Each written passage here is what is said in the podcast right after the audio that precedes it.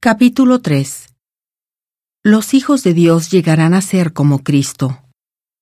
Es necesario amar a nuestros semejantes para obtener la vida eterna. La obediencia nos asegura la respuesta a nuestras oraciones. Mirad cuán gran amor nos ha dado el Padre para que seamos llamados hijos de Dios. Por esto el mundo no nos conoce, porque no le conoció a Él. Muy amados, ahora somos hijos de Dios, y aún no se ha manifestado lo que hemos de ser. Pero sabemos que cuando Él aparezca, seremos semejantes a Él, porque le veremos tal como Él es. Y todo aquel que tiene esta esperanza en Él se purifica, así como Él es puro. Todo aquel que comete pecado traspasa también la ley, pues el pecado es transgresión de la ley. Y sabéis que Él apareció para quitar nuestros pecados, y que no hay pecado en Él. Todo aquel que permanece en Él no peca. Todo aquel que peca no le ha visto ni le ha conocido.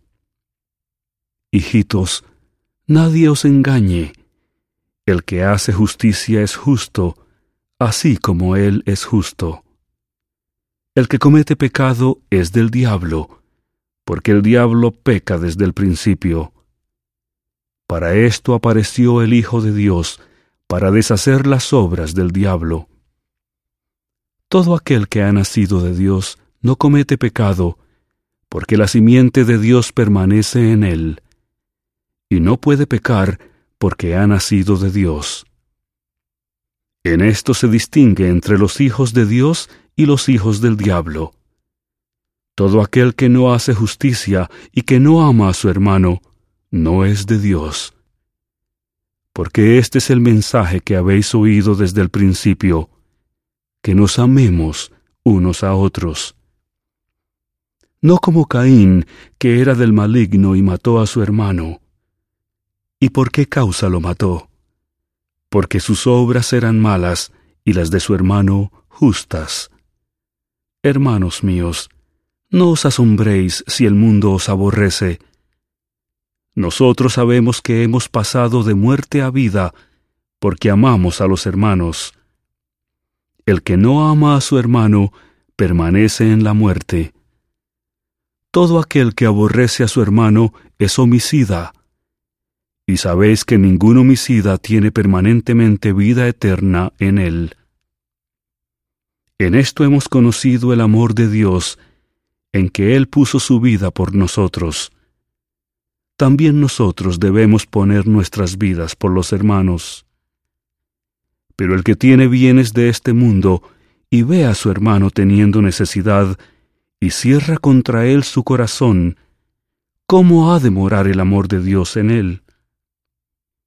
Hijitos míos, no amemos de palabra ni de lengua, sino de hecho y en verdad.